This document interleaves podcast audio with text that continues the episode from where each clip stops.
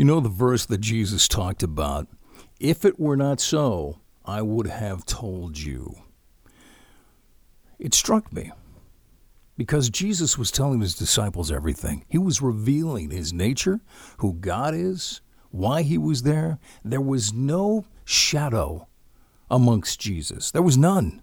He was absolutely unveiled as the Son of God, an amazing place to be. And this is the Son of God, the God who rules and reigns in the metaverse, all of the universes that exist in time and space. All of space as we know it.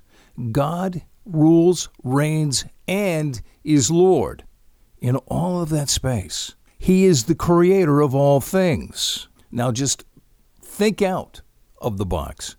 Reach out to outer space. Go there. Millions and millions and millions of miles away, our very own sun. All these other planets and stars. Billions of miles away. Light years away. Some of them have become extinct millions of years ago, and we don't know it yet. We're waiting for those times. This is the God who is the Creator. Now, I want you to know that the Word of God is a code.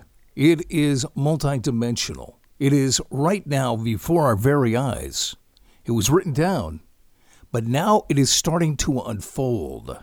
It is starting to unfold in our DNA, if you will, as children of God. It's starting to get downloaded. It's starting to become alive. And this is what's happening right now. The Word of God is like a lotus blossom. It is blooming right now. That's what's happening right in front of your very eyes. It is a living, breathing, multidimensional aspect of existence. It is, like you know, the Bible code.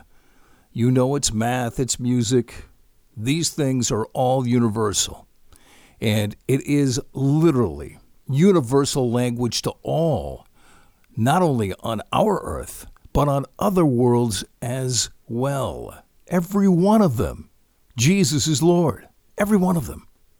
Is it the same existence? Could be on some multiverses, some levels, some other universes. But is it also many, many different planets and many, many different forms of life that are out there? They are all ruled and governed by the same Lord. That's how big God is. Don't forget it. Don't forget it, because that's your weapon. The battle is the Lord's, remember? Yeah, he's big. He's big out there. Remember that the Word of God is also a code. It is the Bible code. You can decipher it. It is a multidimensional piece of writing. You don't have to just read it on a one-dimensional layer. It's multidimensional, and it speaks on many, many levels to us and to anybody who hears it. It speaks on many, many levels. And if it were not so, I would not tell you. The stars reflect exactly the Word of God.